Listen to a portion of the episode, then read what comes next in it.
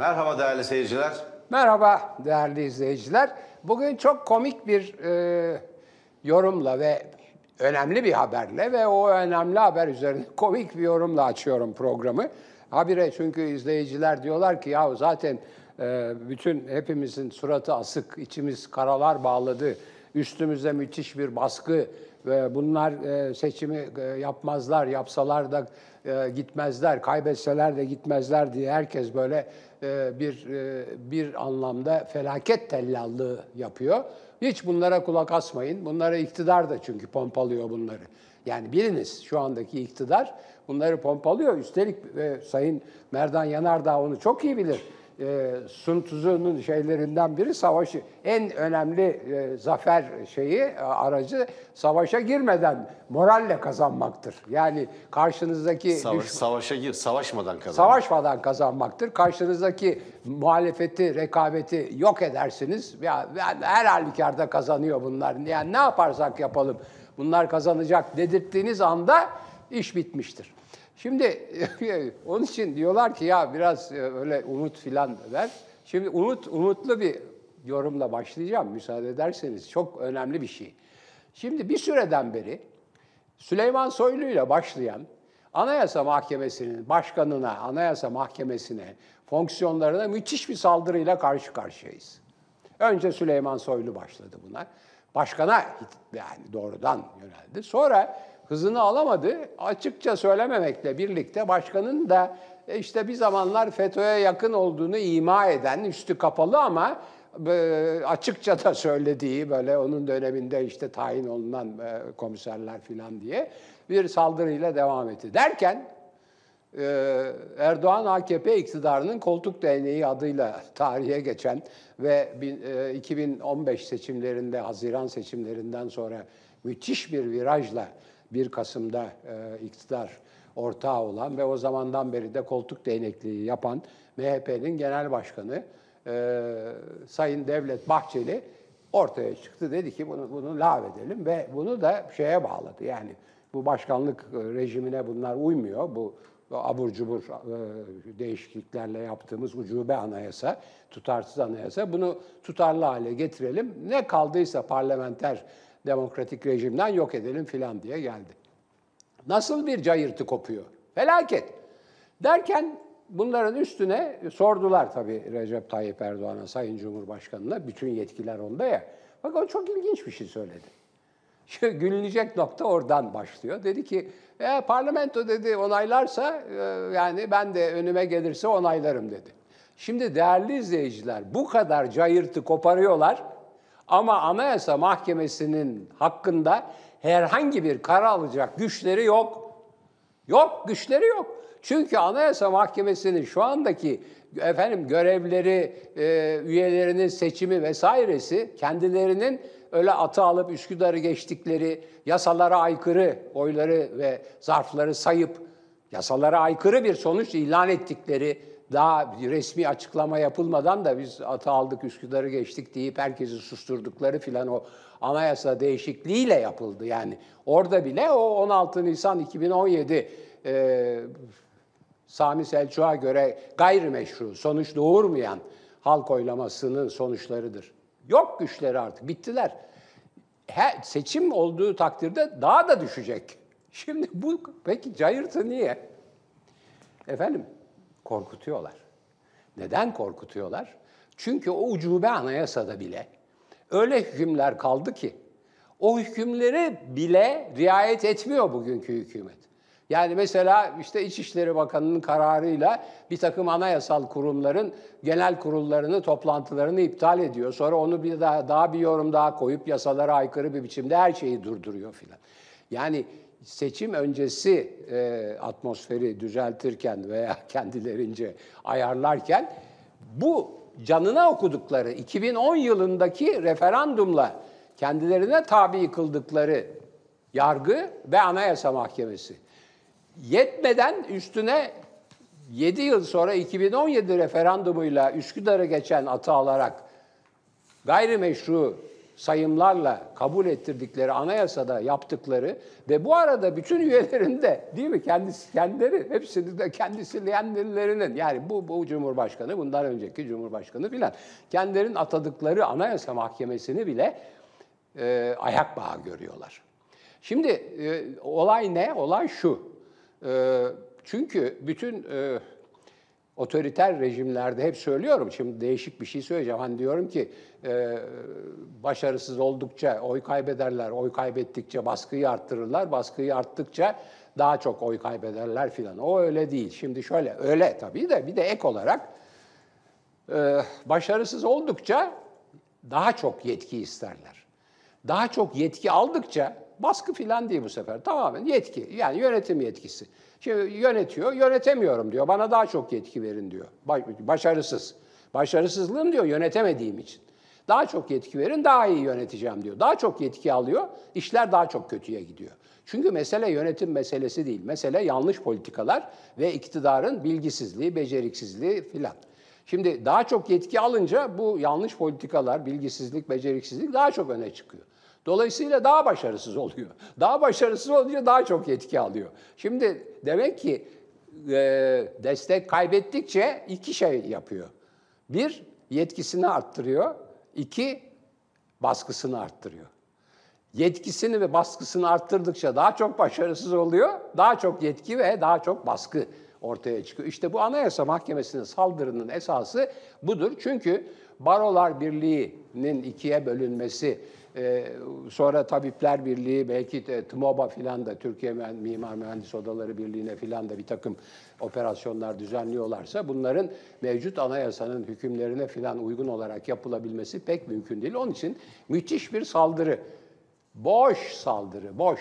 Yok, yetkisi yok. Anayasayı değiştirecek sandalyesi yok. Yetkisi Evet. yok. E, Onun için gülüyorum işte. Yani gül, gül, güleceksiniz. Ba- Baskıya karşı değil mi? Siz daha iyi bilirsiniz. Ne diyorlar? En iyi e, şey gülmek midir, kahkaha mıdır, mizah mıdır? Evet yani mizah direniş, e, baskıya karşı direniş yollarından biridir. Gülümseten bir direniş yolu çünkü mizah.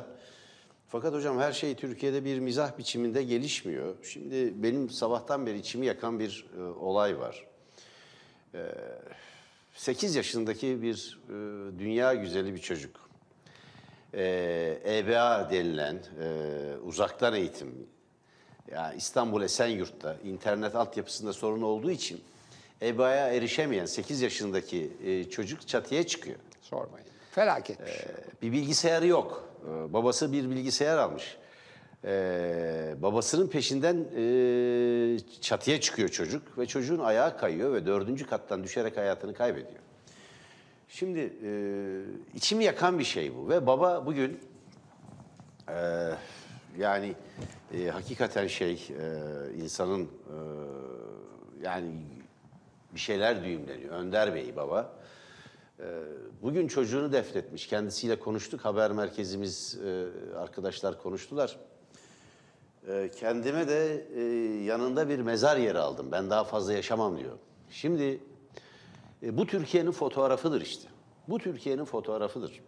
Siz internet altyapısını kuramamışsınız. Bu çocuğun bilgisayarı yok. Babası yeni almış bilgisayarını ve kapağını açmamış daha çocuk. Zannediyor ki işte yani çatıdan matıdan başka bir yerden çekebilir bunu. 8 yaşındaki çocuk bu. Yani ilkokul ikinci sınıfa gidecek işte ya da üçüncü sınıfa gidecek. Ee, Esenyurt'ta yani bunlar emekçi çocukları, bunlar yoksul çocuklar. Babasıyla çok güzel bir fotoğrafı var. Pırıl pırıl gülen gözleri var bu çocuğun.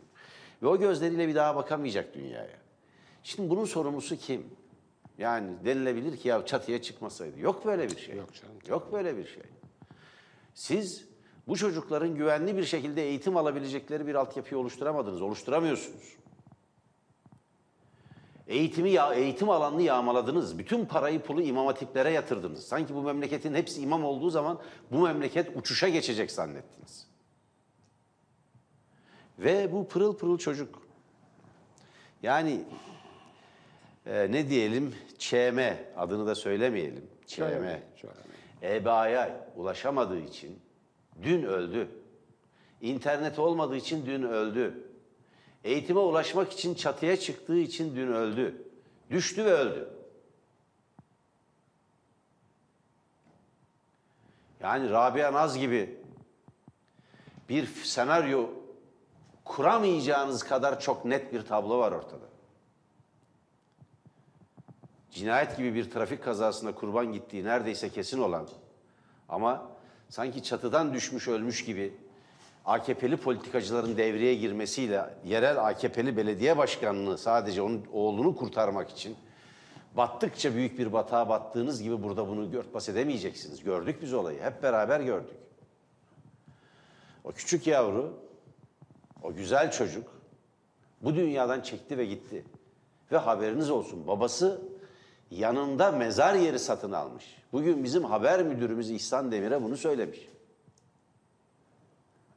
Ben de çok yaşamam dedi zaten. Biz bir şekilde yayına çıkar mı diye, böyle bir şeye hali var mı diye, derdini anlatabilir mi diye yapalım dedik. Şimdi Levent Er ev kuran arkadaşımız Tele1.com.tr'de siz anlatın bakalım şimdi uzaktan eğitimi, internet internet eğitimi bu babaya. Önder Bey anlatın bakalım diyor. Evet anlatın bakalım. Anlatın bakalım o babaya. Bir yandan siz Gazi Osman Paşa, e, şey e, Osman Gazi ve Orhan e, Or- Osman Gazi Köprüsü, Orhan Gazi oto, otoyolu biliyorsunuz Körfez'i geçtiler. Yap işlet devretle bunlara devrettiler ya hocam. Hepimizin parasını cebimizden alıp alıp onları ödüyorlar. Geçiş garantisi verdiler.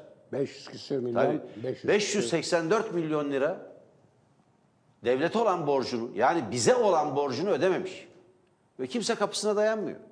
Kimse kapısına dayanmıyor.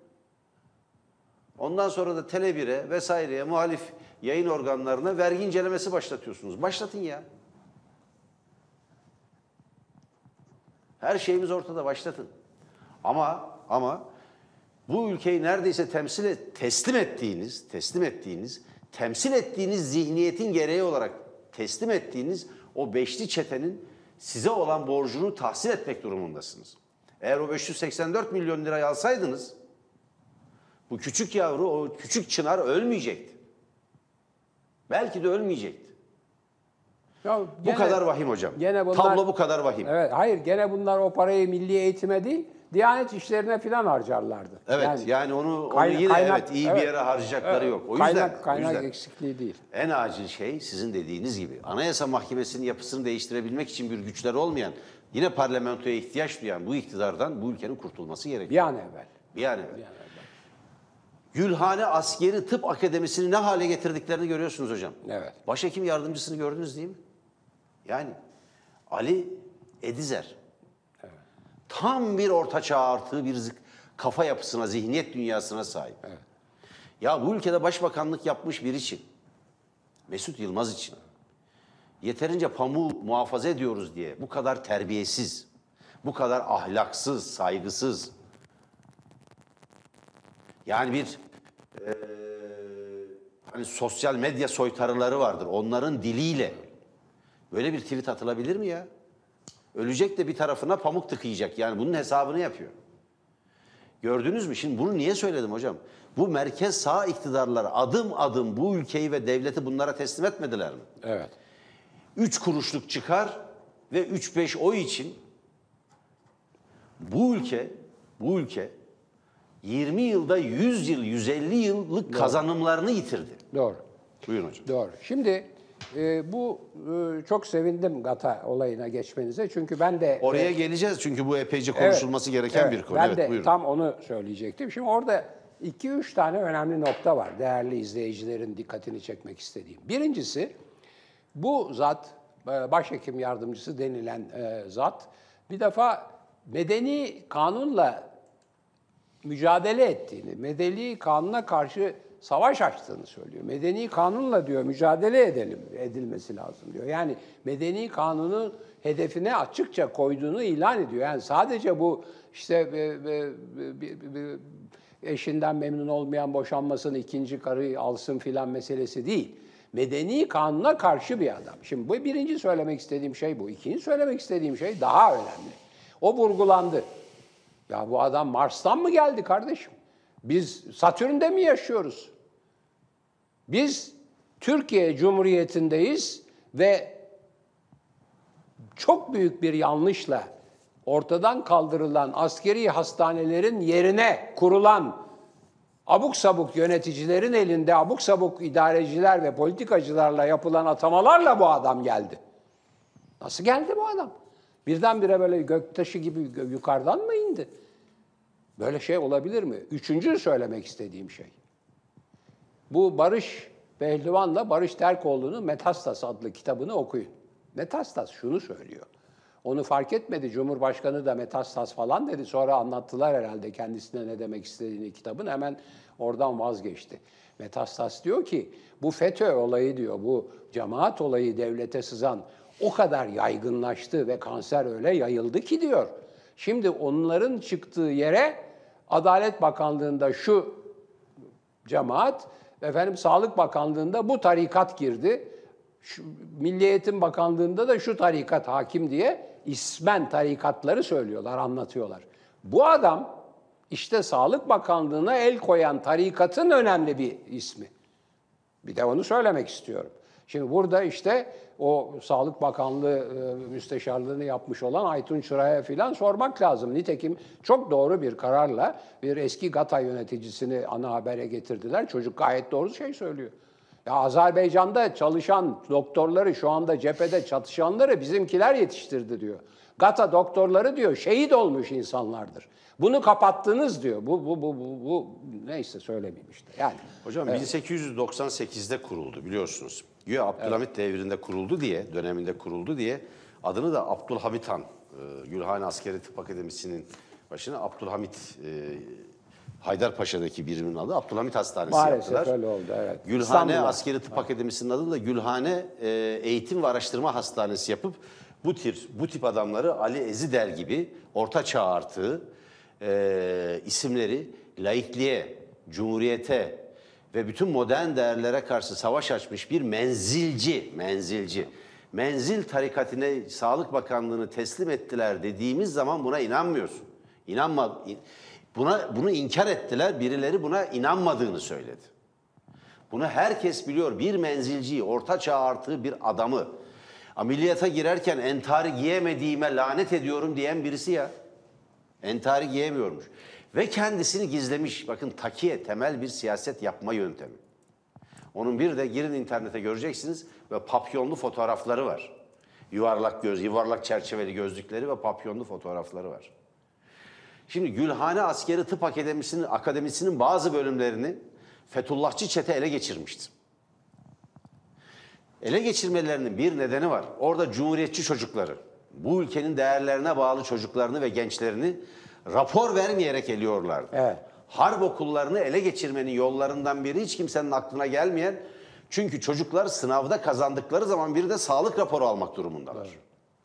Sağlık raporu verilen bütün kurullarını ele geçirmişler. Ve orada cumhuriyetçi, orada ilerici, yurtsever hekimler, askeri hekimler sonuna kadar mücadele ettiler onlarla. Ama bu mücadeleyi kim engelledi? Fethullahçı çetenin önünü açan AKP iktidarı. Gülhan Askeri Tıp Akademisi'nin yetiştirdiği bütün hekimler Türkiye'nin sıhhiye birliklerinde, Çanakkale'de, Kurtuluş Savaşı'nda, Filistin Savaşı'nda her cephede görev yaptılar ve şehit oldular.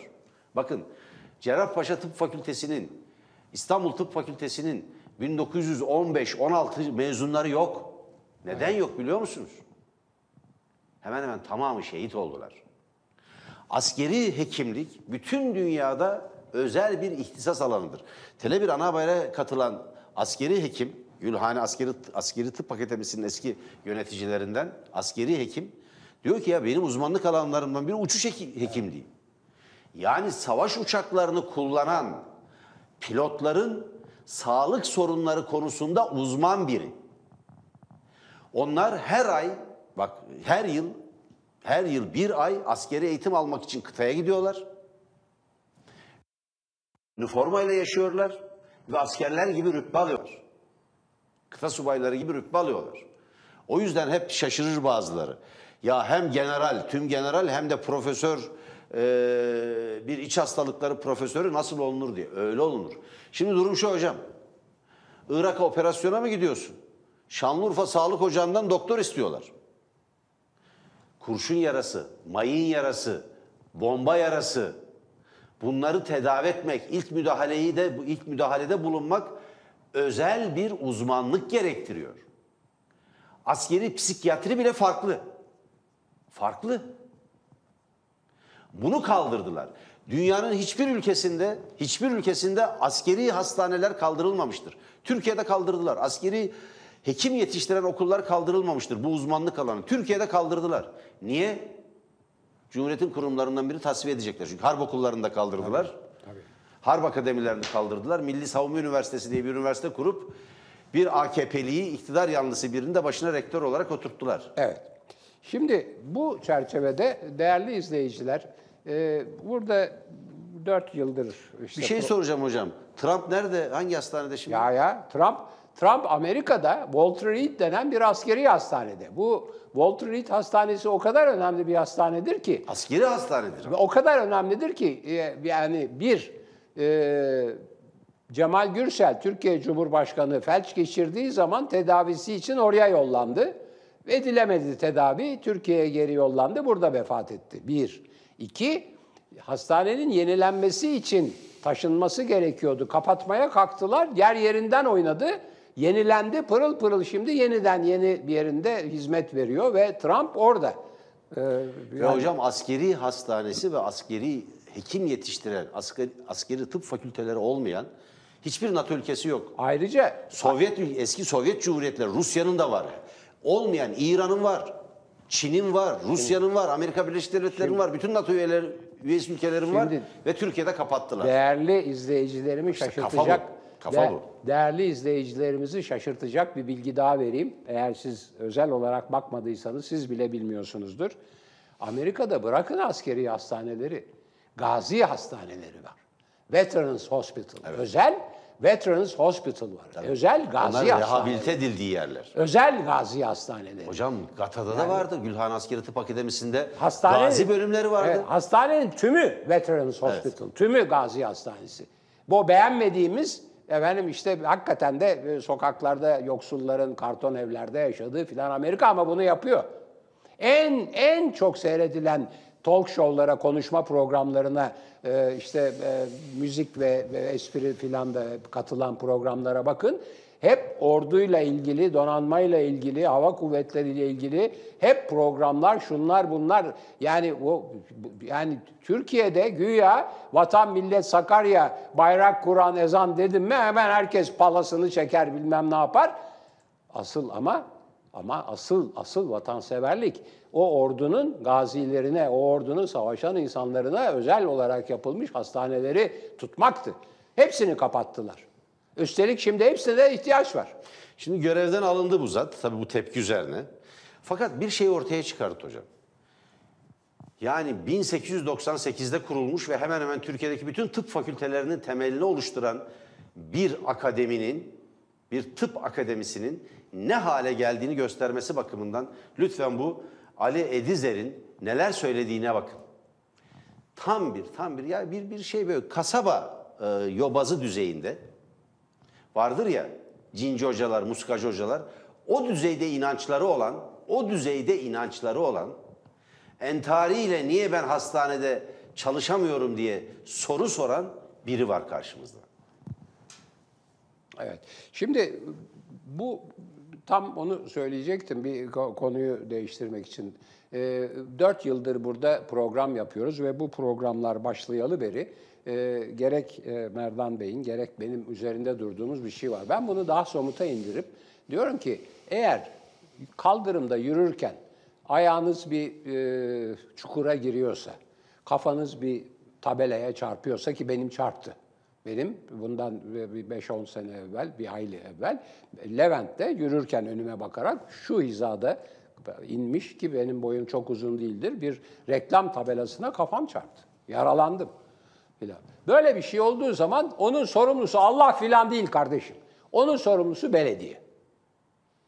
Eğer siz yaşadığınız toplumda ve günlük yaşamınızda mutfağınızdaki yangının, ayağınıza değen taşın, kafanıza düşen bilmem mermerle ölen çocuğun o şeyde Beyoğlu'nda filan. Sorumlularını eğer Allah'tan filan zannediyorsanız yanılıyorsunuz. Bunların sorumluları politikacılar. Peki o politikacıları seçen kim? Sizsiniz kardeşim, sizsiniz. Burada konuşulan bütün sorunların sorumlusu önce bu programı seyredenler sizsiniz. Tabii belki bu programı seyredenler değil özellikle çünkü onlar belki bu iktidara Şöyle düzeltelim hocam. evet, oy da Evet, vermediler. e, bu programı seyredenler olmasa bile bu milletin önemli bir bölümü yarım ton kömür, bir file makarna ve anlı secde görüyor diye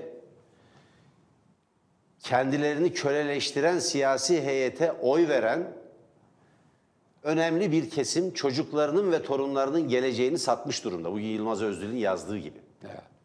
Bunu yaptılar. bunu yaptılar. Tele1.com.tr'de arkadaşlar bunu haber haline getirmiş. Çok doğru bir saptama Yılmaz Özdil'in. Değerli gazeteci arkadaşımız, gazeteci dostumuz. Şunu söylüyor Yılmaz Özdil yazısında. Ya bu ülkenin önemli nüfusunun yarısı yüzde ellisi yarım kilo kö- şey yarım ton kömür, makarna, eczaneden bedava aspirin için bu ülkenin geleceğini, çocuklarının geleceğini sattı. Bu ülke 100 yıllık kazanımını kaybetti diyor. Birikimini kaybetti. Bir kıytırık bir Orta Doğu Cumhuriyeti'ne dönüşmek üzere ya. Bir hurma cumhuriyetine dönüşmek üzere bu ülke. Askeri hastanelerini kapatmış.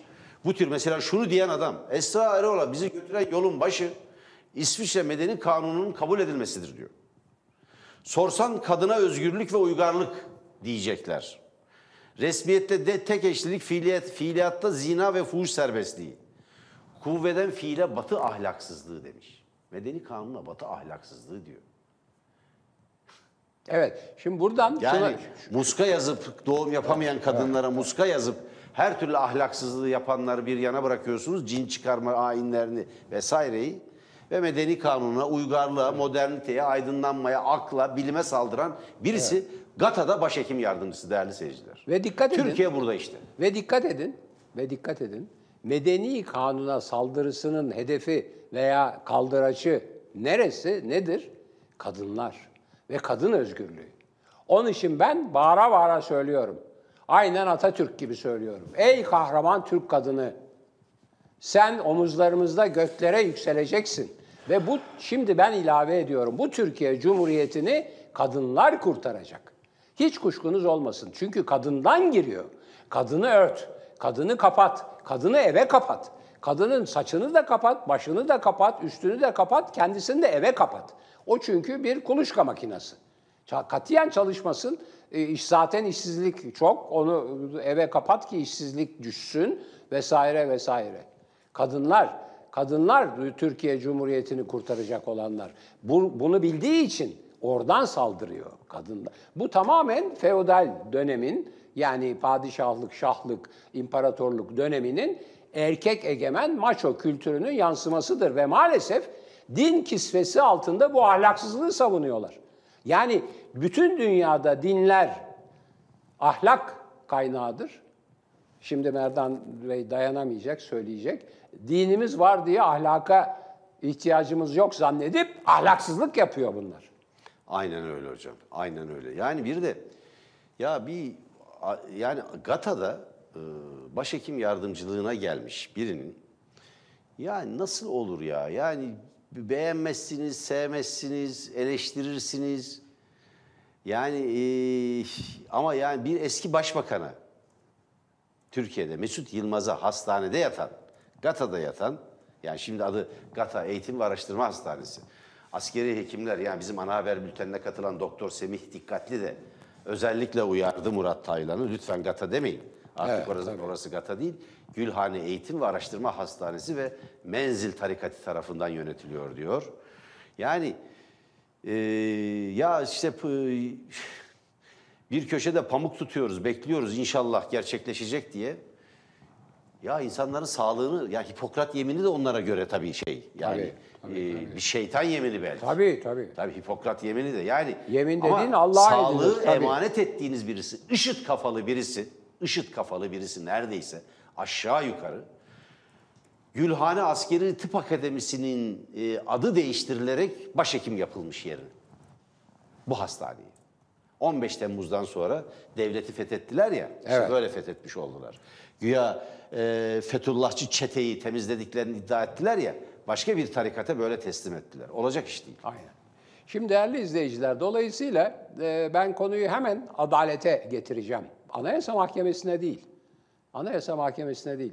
Anayasa Mahkemesi'ni başta zaten söyledik. Yapamayacakları şeyle korkutmaya kalkıyorlar. Onun için gülerek anlattım. Boş, boş bir şey, salvolar böyle filan. Hiç, hiçbir şey yapamazlar. Şimdi adalete getireceğim. Barbar bağırıyorlar. Hocam şey okuyayım mı? Çok özür dilerek. Yani buldum. Şöyle bir şey hocam nasıl kaldırabiliriz bunu ya? Yani nasıl bir böyle bir şey? Twitter'dan Ali Edizer şunu söylüyor hocam. Diyor ki bu arada İmam Hatip mezunu eee gasilimizin bir avuç dolusu pamukla Mesut Yılmaz'ı köşede sabırla beklediğini de ilave edelim diyor. Tam laf bu.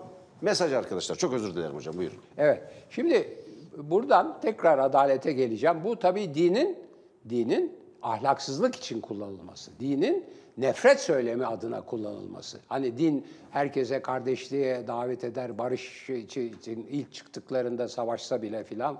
Tabii değil. Bu dini ahlaksızlık için, nefret söylemi için kullanan insanlara örnek. Şimdi bu, bunu bir yana bırakıp adalete gelelim. Anayasa Mahkemesi'ni başta söyledik. Benim şimdi hatırlatacağım çok basit. KHK'lar meselesi 150 bin kişi filan. Bar bar bağırıyorlar.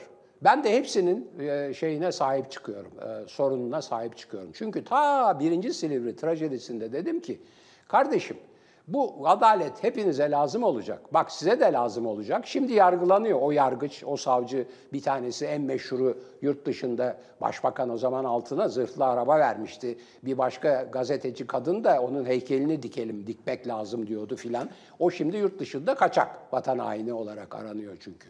Öbür işte yargı, yargıçlar şunlar bunlar da hapiste yargılanıyorlar. Diyordum ki o zaman yapmayın. Zamanı gelecek gene sizi biz savunacağız. Gene arkadaşlarınız savunmayacak. Bu yaptığınız efendilerinize, kölelik ettiğiniz efendiler sizi yargılayacak. Gene haklarınızı biz savunacağız diye. Şimdi tam o noktaya geldik. Efendim onlarla işbirliği yaptı denilen efendim öğrenciler, askeri öğrenciler, bir takım e, e, emir kulu erler, özellikle öğrenciler habersiz otobüslere doldurulup götürenler, şunlar bunlar veya bu KHK'larla 150 bin kişiyi aşkın bir sayıdır o. O kadar aile, o kadar aile 5 ile çarpsanız yarım milyondan fazla. Yani e, çok 750 bin kişi falan eder en az. Yani, e, felaket bir sayı. Onların haklarını gene ben savunuyorum. Ama şimdi hepsi bir yana bırakın. 2010 referandumundaki yetmez ama evetçileri de bir yana bırakın. 2017 referandumundaki işte atı alıp Üsküdar'ı geçmelerine yardımcı olanları da bir yana bırakın. Bütün adalet, hak, hukuk, hukuk devleti, evrensel adalet sorunlarımızın temelinde bu iktidar yatıyor kardeşim. Bu iktidar gidecek. Bu iktidar gitmeden bu adaleti tesis etmiyorlar. O kadar etmiyorlar ki yet, güçleri yetmeyeceği halde Anayasa Mahkemesi'ne saldırıyorlar. Neden? Korkutacak, susturacak, yaptığı öbür e, haksızlık ve hukuksuzluklara da karşı çıkmasını önleyecek. Çok haklısınız hocam. Şimdi e, programımızın sonuna doğru Azerbaycan-Ermenistan e, savaşına bir parça değinmek lazım. Tabii.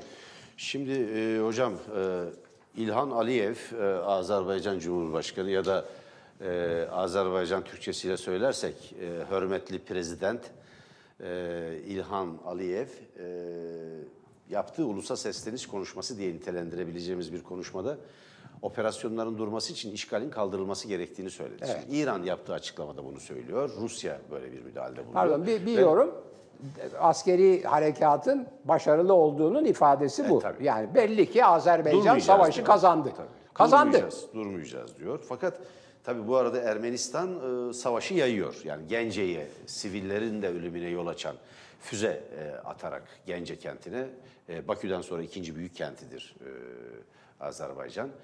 E, diğer taraftan şunu söylemek isterim hocam. Şimdi e, Suriye'den cihatçıları AKP hükümetinin götürdüğü iddia ediliyor. Böyle bir iddia var. Bu kanıtlanmamış bir iddia ama Batı basınında çok sık çıkan bir iddia. Ben Azerbaycan yönetiminin e, buna itibar edeceğini düşünmüyorum. Azerbaycan laik bir ülke. Türkiye ile karşılaştırılamayacak kadar laik bir ülke ve sünni cihatçılıkla hiçbir zaman bir araya gelemeyecek Doğru. bir İslami anlayışa sahip. Ben size gayet katılıyorum. Bir İslami anlayışa sahipler. Yani bu İslami anlayış Türkiye'de ya Türkiye Aleviliği ile İran Şiiliğine yakın ama bunların çok çok üzerinde laik ve demokratik bir din anlayışına sahipler.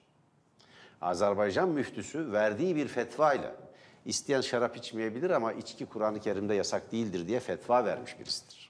Yani böyle bir ülkeden söz E, ediyoruz. ezanın e, o, e, te- şeylerden okunması, hoparlörlerden okunmasının bile otantik, sınırı var. evet, otantik orada da sınırlama var. Yani çok farklı bir, çok modern e, ve çağdaş bir İslam anlayışı var ve bu kendiliğinden Azerbaycan toplumunun yarattığı bir anlayış. Yani şeyle hiçbir zaman Özbekistan'la filan karşılaştırılamayacak bir Çeçenistan'la hiç karşılaştırılamayacak bir İslam yorumuna sahip. Ve dünyada Türkiye'den sonra tamamen Türkçe konuşulan, e, resmi dili Türkçe olan, yazı dili Türkçe olan, e, kültürel olarak Türkçe olan e, ve Orta Asya ve Selçuklular başta olmak üzere kurulmuş tarihteki bütün Türk devletlerine yataklık yapmış bir coğrafyadır. Kuzey Azerbaycan ve Güney Azerbaycan. Güney Azerbaycan İran toprakları, İran sınırları içindedir. Zaten Selçuklu Devleti'nin e, kurulduğu ve yayıldığı topraklara bakılırsa aşağı yukarı bu coğrafyadır zaten. Şimdi e, İlham Aliyev bir şey söylüyor. İşgal edilen topraklardan çekilmesi gerekiyor. Yapılması gereken iş bu. Yapılması gereken iş bu. E, biz e, Cuma günü 5. boyut programında da bu durumu eline boyuna ele aldık. Çok güzeldi program. Çok Kutlarım. teşekkür ederim Çok hocam. güzeldi o program. Eline boyuna ele aldık. İki şey yaptık. Bir kere şunu net bir şekilde ortaya koyalım. Etnik milliyetçilikle, kafa tasçılıkla, ırkçılıkla bu sorun çözülmez. Faşizan bir anlayışla bu sorun çözülmez. Ve sorunun çözülmesinin tek yolu büyük güçlerin emperyalist bir müdahalesine yol açmadan iki halkın bir masada bir araya gelmesidir. Bunun yolu, ilk koşulu işgal edilen topraklardan ayrılmaları gerekiyor. Gördüğümüz kadarıyla haklısınız hocam. Biz biraz daha yakından izleyeceğiz. Biz bir haber hazırlığı, bir hazırlık yapıyoruz. Yani olayı yerinde izleyeceğiz. Belki oradan programlar yapacağız. Ee, Azerbaycan bu savaşı kazanıyor. Yani işgal edilen topraklarını kurtarıyor Azerbaycan. Bu belli. Fakat diğer taraftan bu Batı basınında çıkan bu cihatçıların bölgeye gönderildiğine dair haberler bir provokatif etki yaratıyor. Maalesef. Bu provokatif etki üzerine Ermenistan ve Karabağ, e, Karabağ'da da bir özel cumhuriyet var. Buradan füze saldırılarıyla sivil alanları güya teröristleri vuruyoruz diye sivil yerleşim bölgelerini vurmaya başladılar. Bu savaşın bölgede yayılacağına e, işaret eden tehlikeli bir gelişme. Evet. Başka bir çok İran'ı ve Türkiye'yi de içine alarak, Rusya'yı da içine alarak bir bölgesel yangına dönüşme riski var. Evet, çok önemli bir başka nokta daha var. Ee, bunu vurgulayarak söyleyeceğim ama önce Türkiye'deki Ermeni vatandaşlarımızı, yurttaşlarımızı sevgiyle bağrımıza bastığımızı, kucakladığımızı ve bu savaşta katiyen onları taraf olarak görmediğimizi vurgulamak istiyorum. Ama ondan sonra bir şey söylemek istiyorum. Maalesef bu bir gerçek. Ermenistan çok düşük nüfusuyla 2-3 milyon belki 4 milyon yani çok düşük bir nüfusla varlığını ve yoksul bir ülke olarak varlığını sürdürmeye çalışırken harekete geçirdiği, seferber ettiği dünyadaki Ermeni diasporasını ve üstelik bu diasporanın en güçlü olduğu iki ülkeyi yani Fransa'yı ve Amerika Birleşik Devletleri'ni bu savaşta Azerbaycan'a karşı taraf olmaya, Ermenistan'dan yana taraf tutmaya zorluyor. Macron'a bugün yapılan baskıları haberlerde bakınız. Bunu çok tehlikeli bir gelişme olarak düşünüyorum. Aynen Türkiye'nin işte soykırım, oykırım iddialarıyla karşılaştığı gibi bir haksız müdahale veya haksız bir saldırıyla dünya kamuoyunda bir şeyler yapılıyor. Ayrıca bu Sayın Yanardağ'ın söylediği Sünni, Şii, işte e, IŞİD mışıt olayına bir başka açıdan daha e, değineyim.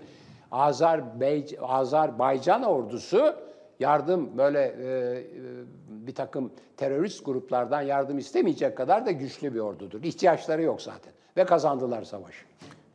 Şimdi Hocam şimdi Türkiye'nin e, AKP hükümetinin burada oynayacağı role değinmek lazım. Şimdi İran devreye girmiş vaz- vaziyette. İran Dışişleri Bakanlığı Sözcüsü Said Hatipzede e, Zebek. Evet. Bek yani bir Türk belli. Bir e, Güney Azerbaycan Türk'ü, bir İran Türk'ü. Ermenistan'a ve Azerbaycan'a e, plan sunduklarını, bir plan sunduklarını e, ilan etti. Yani bu sorunu diyor ki yani 10 yıllardır süren bu sorunun e, askeri yoldan çözülümü yerine siyasi bir çözüme, barışçıl bir çözüme ihtiyacı var. Ve biz her iki tarafa bir plan sunduk diyor.